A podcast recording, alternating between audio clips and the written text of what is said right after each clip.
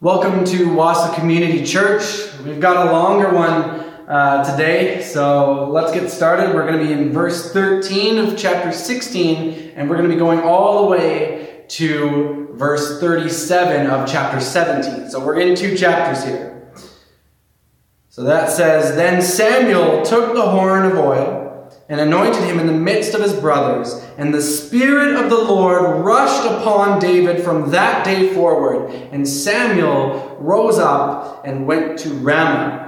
Now the Spirit of the Lord departed from Saul, and a harmful spirit from the Lord tormented him. And Saul's servants said to him, Behold, now a harmful spirit from God is tormenting you. Let our Lord now command your servants who are before you to seek out a man who is skillful in playing the lyre. And when the harmful spirit from God is upon you, he will play it, and you will be well. So Saul said to his servants, Provide for me a man who can play well, and bring him to me.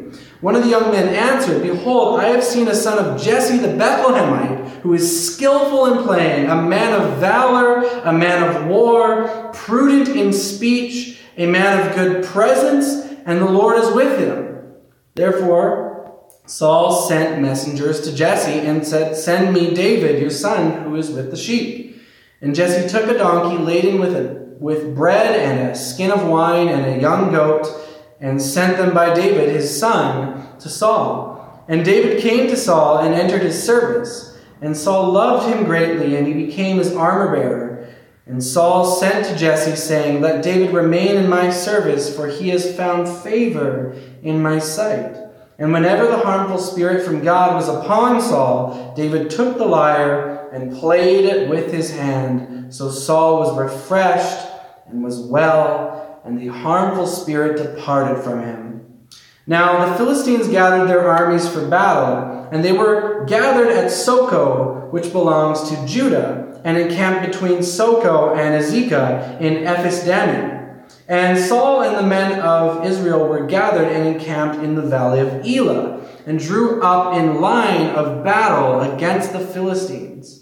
And the Philistines stood on the mountain on the one side, and Israel stood on the mountain on the other side, with a valley between them. And there came out from the camp of the Philistines a champion named Goliath of Gath, whose height was six cubits and a span. He had a helmet of bronze on his head, and he was armed with a coat of mail, and the weight of the coat was 5,000 shekels of bronze and he had a bronze armor on his legs and a javelin of bronze slung between his shoulders. The shaft of his spear was like a weaver's beam, and his spear's head weighed 600 shekels of iron. And his shield bearer went before him. He stood and shouted to the ranks of Israel, Why have you come out to draw up for battle? Am I not a Philistine, and are you not servants of Saul? Choose a man for yourselves, and let him come down to me. If he is able to fight with me and kill me, then we will be your servants. But if I prevail against him and kill him, then you shall be our servants and serve us.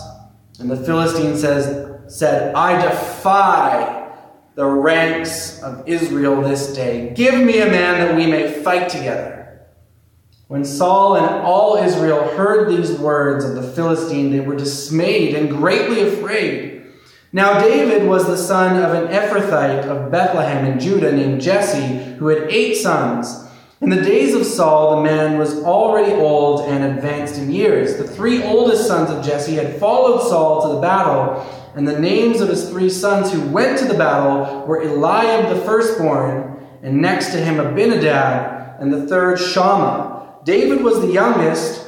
The three eldest followed Saul, but David went back and forth from Saul to feed his father's sheep at Bethlehem. For forty days the Philistine came forward and took his stand morning and evening.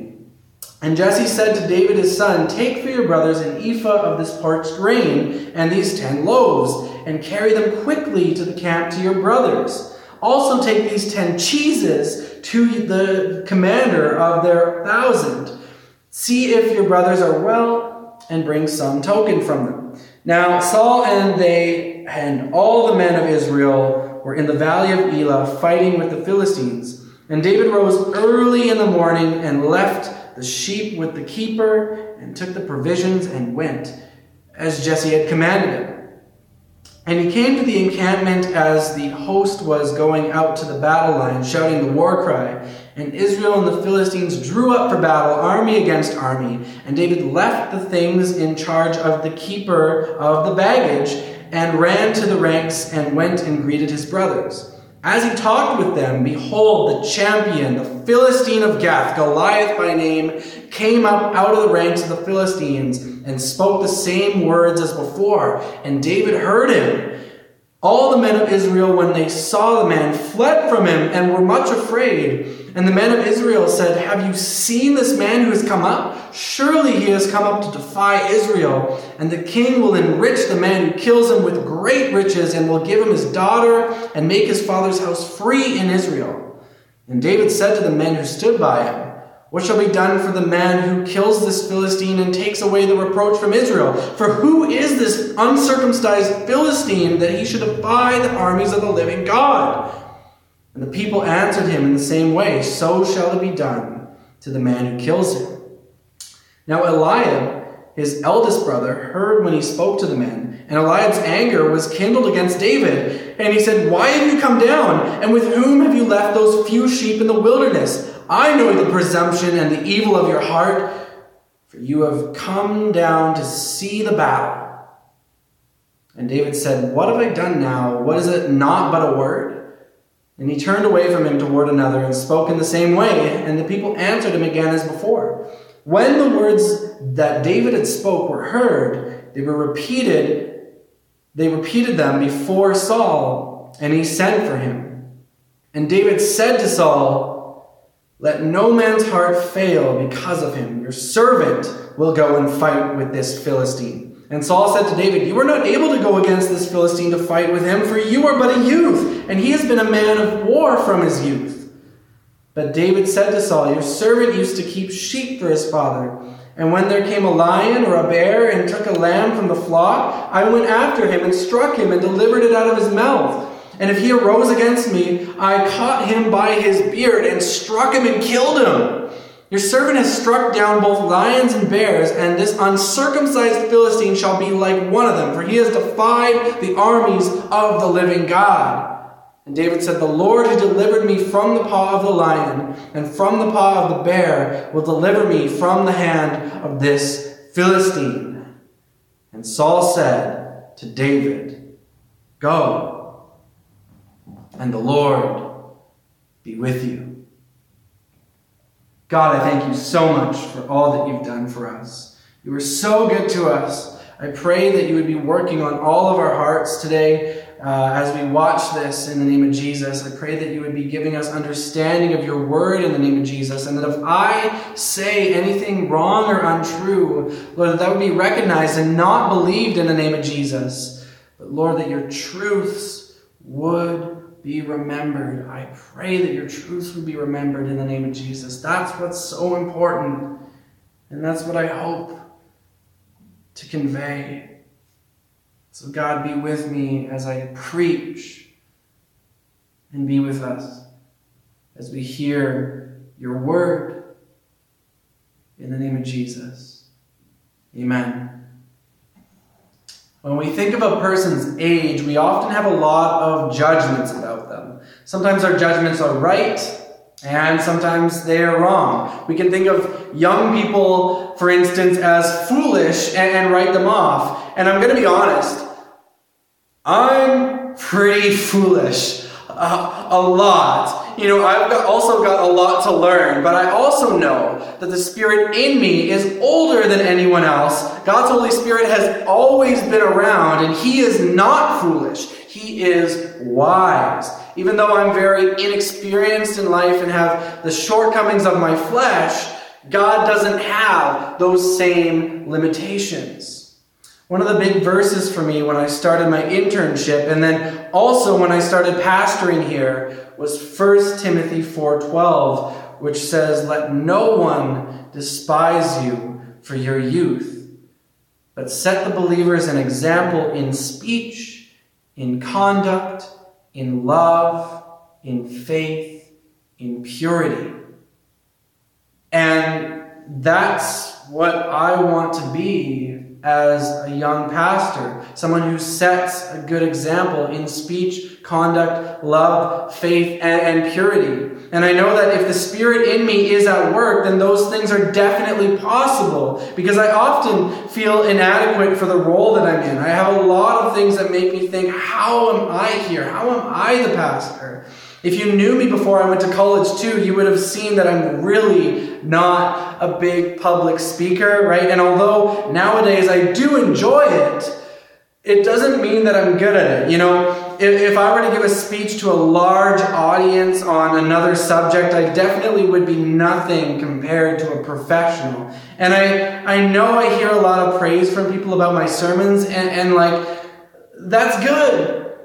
But that's God, right? That's Him working through what I say. On my own, I'm not a gifted speaker. I still read my sermons that I write word for word, right? I'm reading this right now, word for word. And that's mostly because I don't want to mess anything up. You know, it's easier for me to communicate my thoughts through writing rather than through speaking. And, that's not the only thing, right? There's more to being a pastor than, than preaching. Uh, you know, but even in other things, I find myself so inadequate, right? Whether it's having life experience or having a good work ethic or even being servant hearted, right? If you want to know someone who I think is naturally servant hearted, then talk to my brother. And in the same way, he could probably let you know that I definitely am not naturally servant hearted, right? And that's really the biggest thing about being a pastor, right? They need to be a servant. And so I look at these things and I think, wow, why does God want me here? But even though these things aren't natural to me, I've seen God at work in them. If we look at the things listed, godly speech, uh, good conduct, love, faith, purity, these are things that aren't natural for me.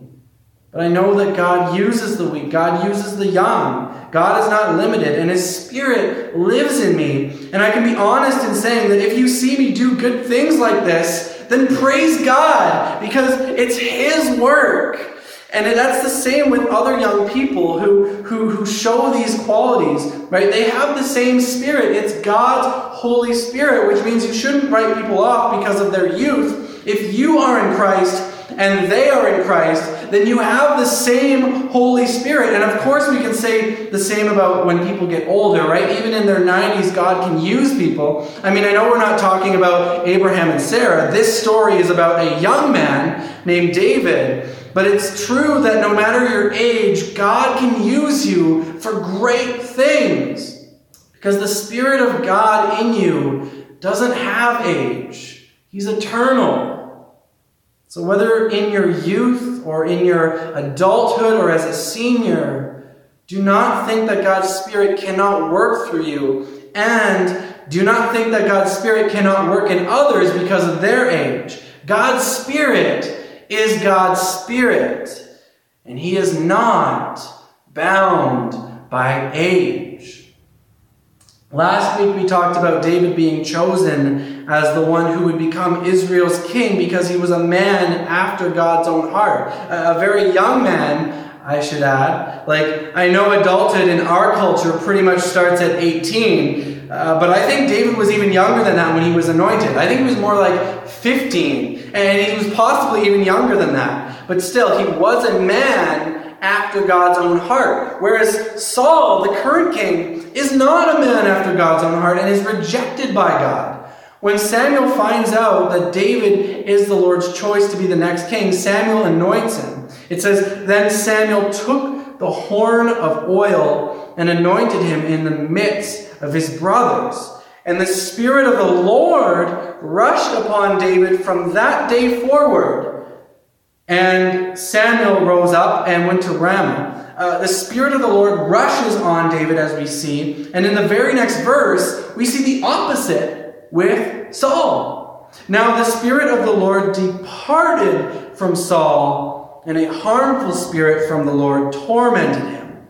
So the Spirit leaves Saul, and the Spirit comes upon David, showing that Saul has been rejected from being king over God's people Israel, and David has been accepted.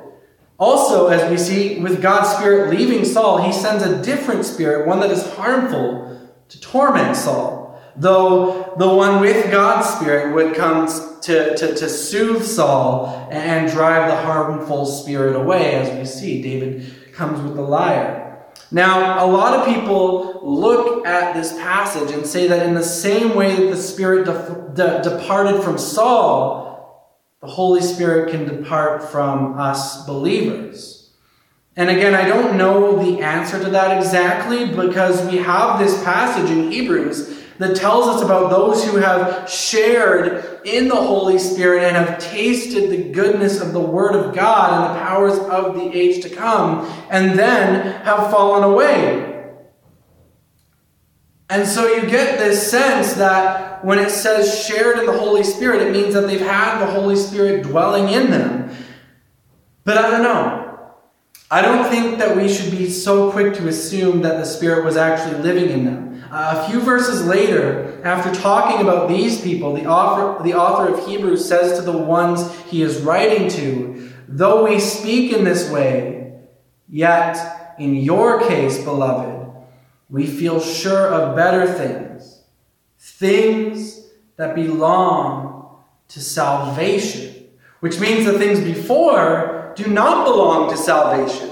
So the people who had shared in the Holy Spirit did so in a way that they could while they were not saved from hell, which is really difficult to understand. Like, how can someone share in the Holy Spirit, taste the goodness of the Word of God and the powers of the age to come, and not be saved? I'm, I'm not exactly sure, actually. Um, but one thing I remember is that people can do a lot of good works in the name of Jesus. And still not know him. Like, for example, uh, Jesus talks about this in Matthew 7, saying, Not everyone who says to me, Lord, Lord, will enter the kingdom of heaven, but the one who does the will of my Father who is in heaven. On that day, Many will say to me, Lord, Lord, did we not prophesy in your name and cast out demons in your name and do many mighty works in your name? And then will I declare to them, I never knew you. Depart from me, you workers of lawlessness.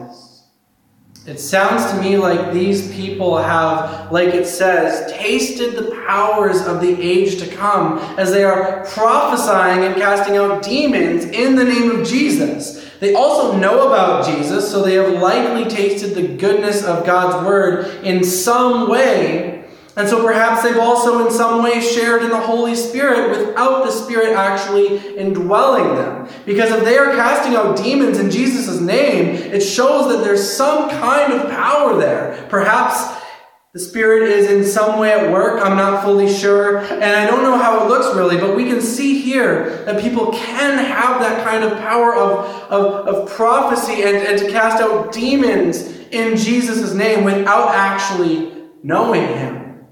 And the problem that we see here is that that's how they think they're justified in the eyes of God, by the works that they've done.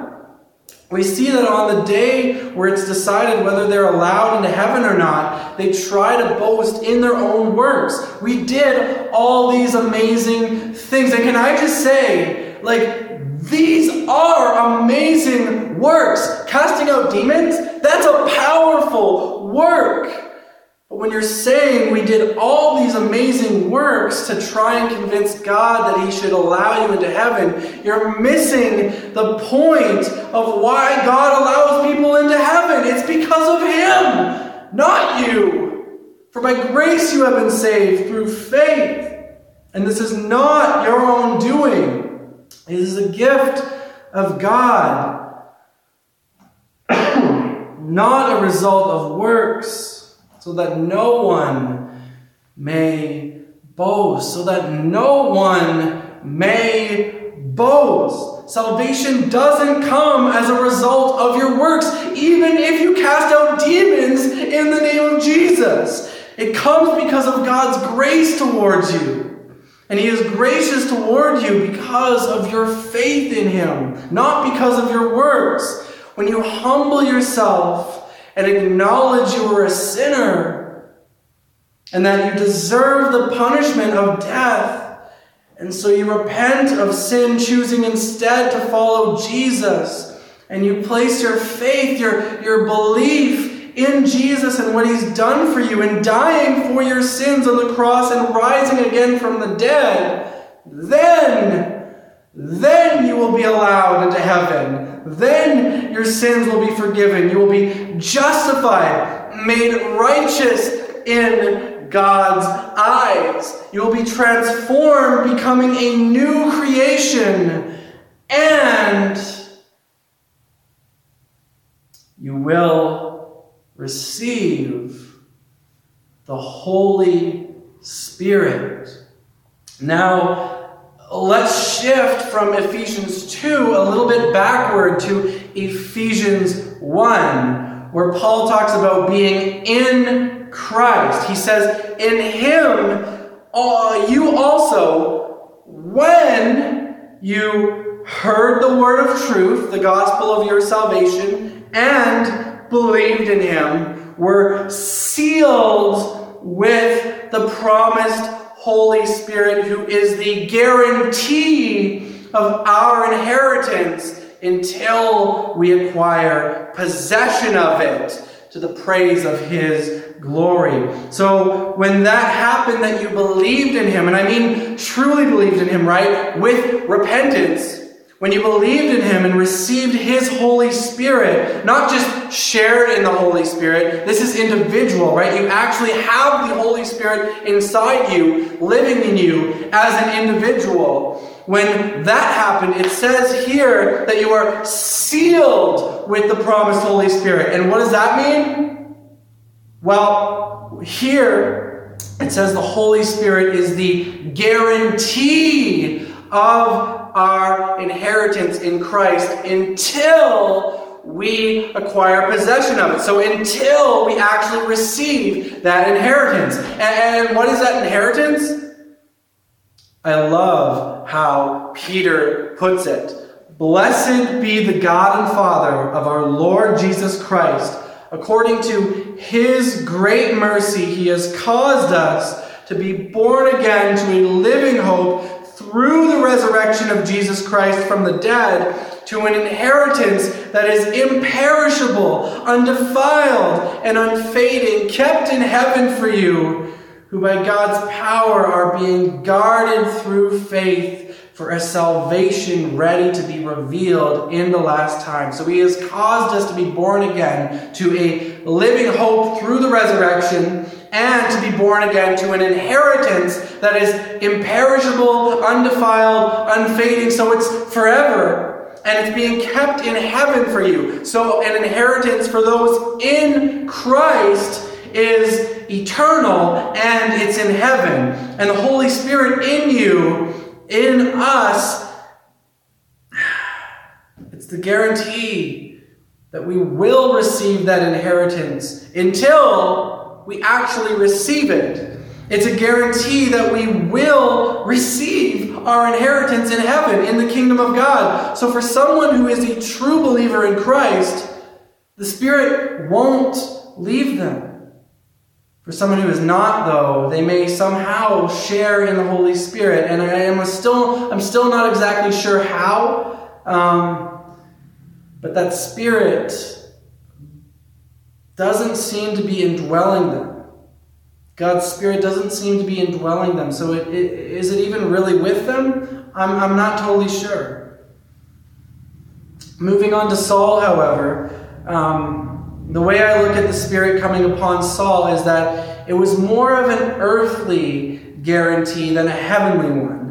You know, a guarantee that he would inherit the throne of Israel. And this is before Jesus' time as well. So I don't know that the Spirit worked back then how it works with us believers who are in Christ today, who have a, who have a guarantee of an eternal kingdom, right? Not an earthly one. So I do think Saul's case is different. David also had that earthly guarantee of having the throne, and the Spirit came upon him as well, but his kingdom isn't cut off like Saul's, right? Once Saul is rejected and told his kingdom will not continue past him, the Spirit leaves.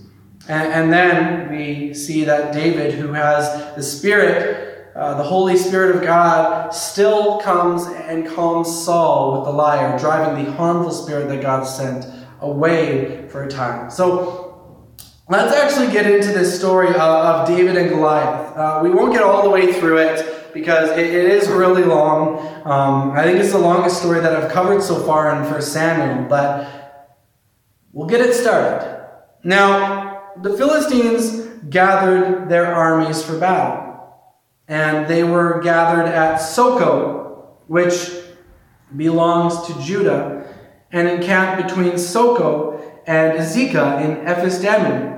And Saul and the men of Israel were gathered and encamped in the valley of Elah, and drew up in line of battle against the Philistines. And the Philistines stood on the mountain on the one side, and Israel stood on the mountain on the other side, with a valley between them. So let's put this on the map here. You can see the important places like Jerusalem and then Bethlehem, where David was from, and Gibeah, where Saul was from. And so that gives you an idea of where the valley of Elah here is in comparison to those places. Part of my circle here uh, covered up the name Gath, um, but Gath is where Goliath was from, just to show you that he didn't come from that far away.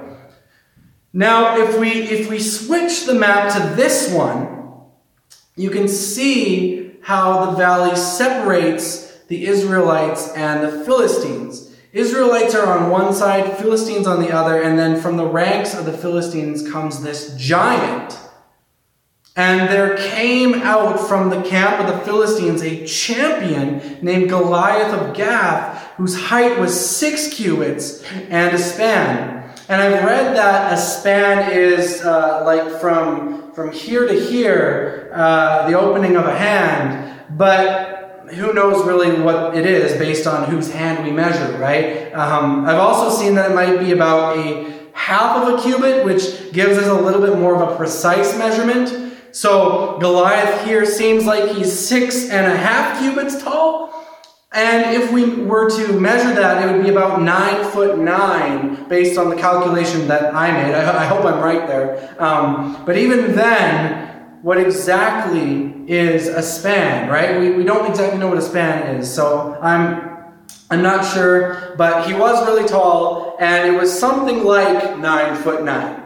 He had a helmet of bronze on his head, and he was armed with a coat of mail, and the weight of the coat was 5,000 shekels of bronze.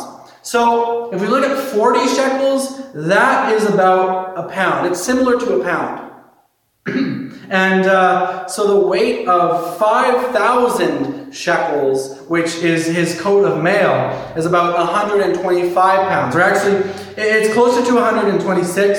It's like 125.66 pounds. Uh, so it's almost like he's carrying a small man.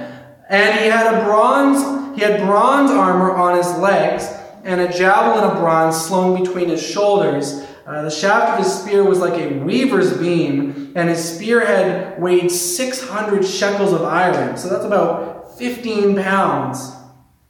And that's that's that's a spearhead, right? That's a big thing. So, so if a person got hit by a regular spear, yeah, that hurt a lot. Uh, actually, it might kill you also. It could easily kill you. Um, but a spear with a 15 pound spearhead, like if that hits you, that's a lot of damage, right? So, so here's this giant, this intimidating, huge man who can easily wipe you right out with this massive spear. And, he, and, and the people are afraid, right? I would be afraid.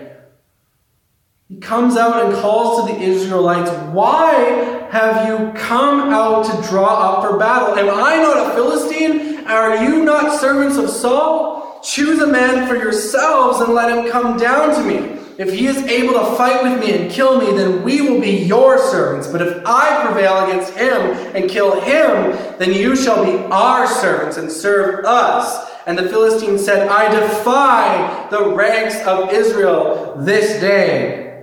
Give me a man that we may fight together.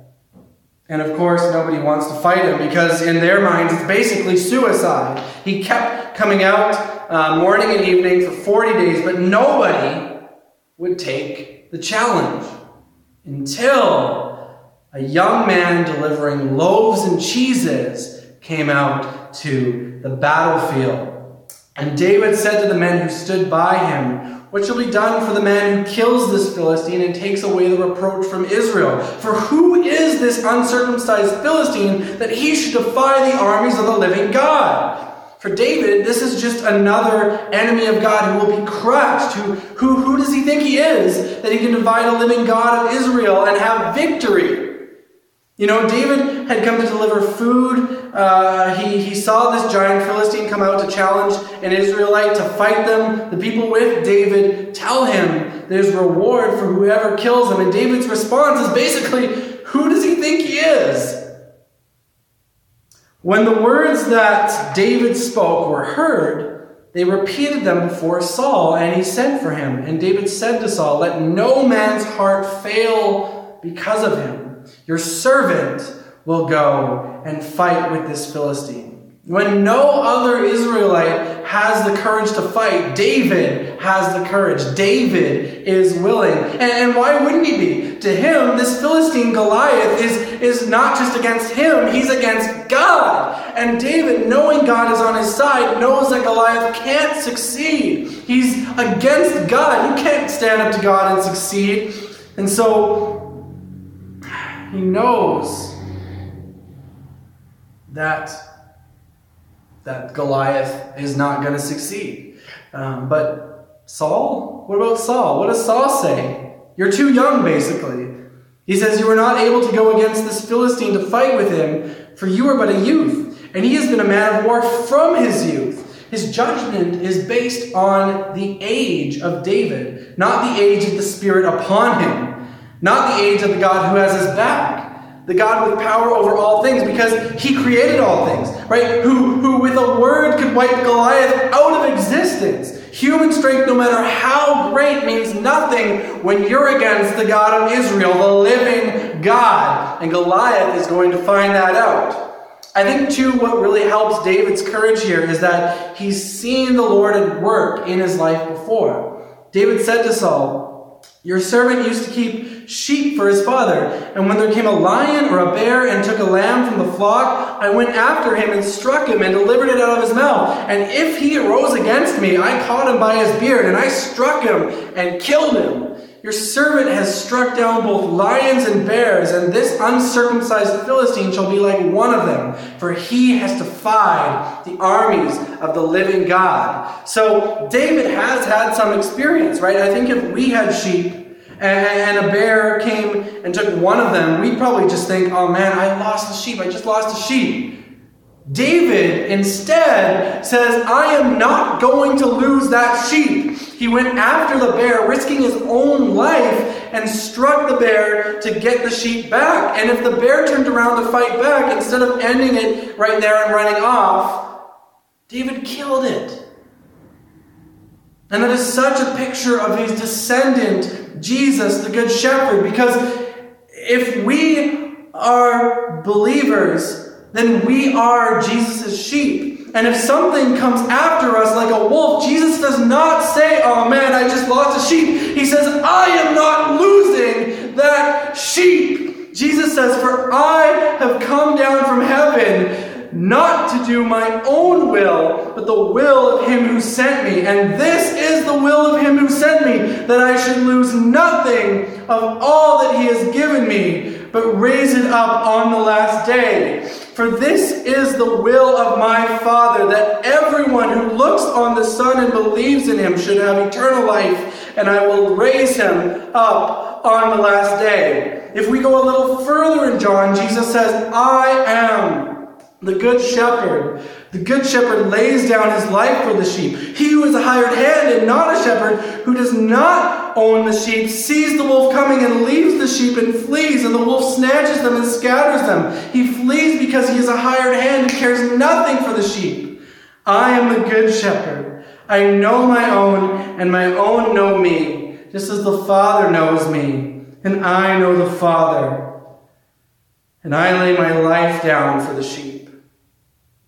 And, then, and again, a little further in John, my sheep hear my voice, and I know them, and they follow me. I give them eternal life, and they will never perish and no one will snatch them out of my hand. My Father who has given them to me is greater than all, and no one is able to snatch them out of the Father's hand. Jesus is not going to lose his sheep. No one is going to snatch us from his hand. He then brings the Father into it, saying, Not simply no one is going to snatch us from his hand, but that no one is able to. They simply cannot do it. The wolves that come at us can do many things to us, but they cannot take away our salvation. They cannot steal us away from the Father. He is too powerful, and his grip is too tight. If someone grabs at us to pull us away, God does not say, Oh man, I'm losing a sheep. God says, I am not losing that sheep. And that is also the heart of David. He is a man after God's own heart. A bear takes one of his sheep, he goes after it. A lion goes after one of his sheep and takes one of his sheep, he goes after it. A giant defies his God and sets out to defeat one of his people before going after the rest. He goes after it. And with this experience behind him of having already faced some formidable foes in a lion and in a bear, he trusts that once again the Lord will deliver him. David said, The Lord who delivered me from the paw of the lion and from the paw of the bear will deliver me from the hand of this Philistine. I think in our lives too, uh, it definitely helps to have moments uh, to look back on where God was there for you or where He did something amazing for you and, and remember those things, right? Because, um, because those help your confidence in the Lord going forward. You know, a lot of the problems with Israel came because they forgot the Lord and what He, what he had done. Remembering what God has done in your life is a big thing. Not only for giving Him thanks, which we definitely should do, but also for building your confidence in Him right now and in the future when you face big things. A lot of David's confidence in fighting Goliath comes from the fact that God was with him against the lion and against the bear. And it also convinces Saul, as we see. Saul said to David, Go, and the Lord be with you which is actually really cool. Saul at first thinks he is way too young to take on Goliath, but David tells him, hey, the Lord was with me when I fought a bear and when I fought a lion, so the Lord will be with me now. And I don't know exactly what David looked like muscular wise. Uh, Saul might have seen a teenager and been like, wow, yeah, you must have needed the Lord. But I do feel like David uh, was probably somewhat built, you know, just based on his resume with the lion and the bear. But then, then I think again, um, it's so true that God can use anybody, right? Who am I to, to, to cast that judgment? God can use anybody.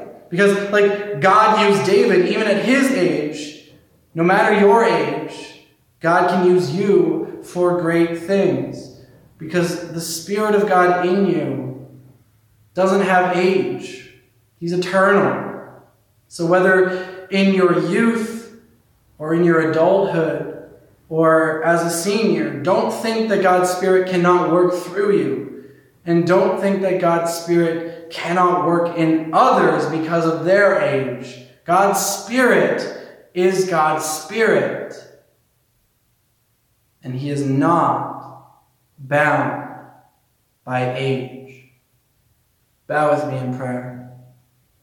God, you are wonderful, and I thank you that you, no matter our age or no matter our, our, our, our, physique or, or anything like that, no matter our human weakness or our human strength, God, you can use anybody.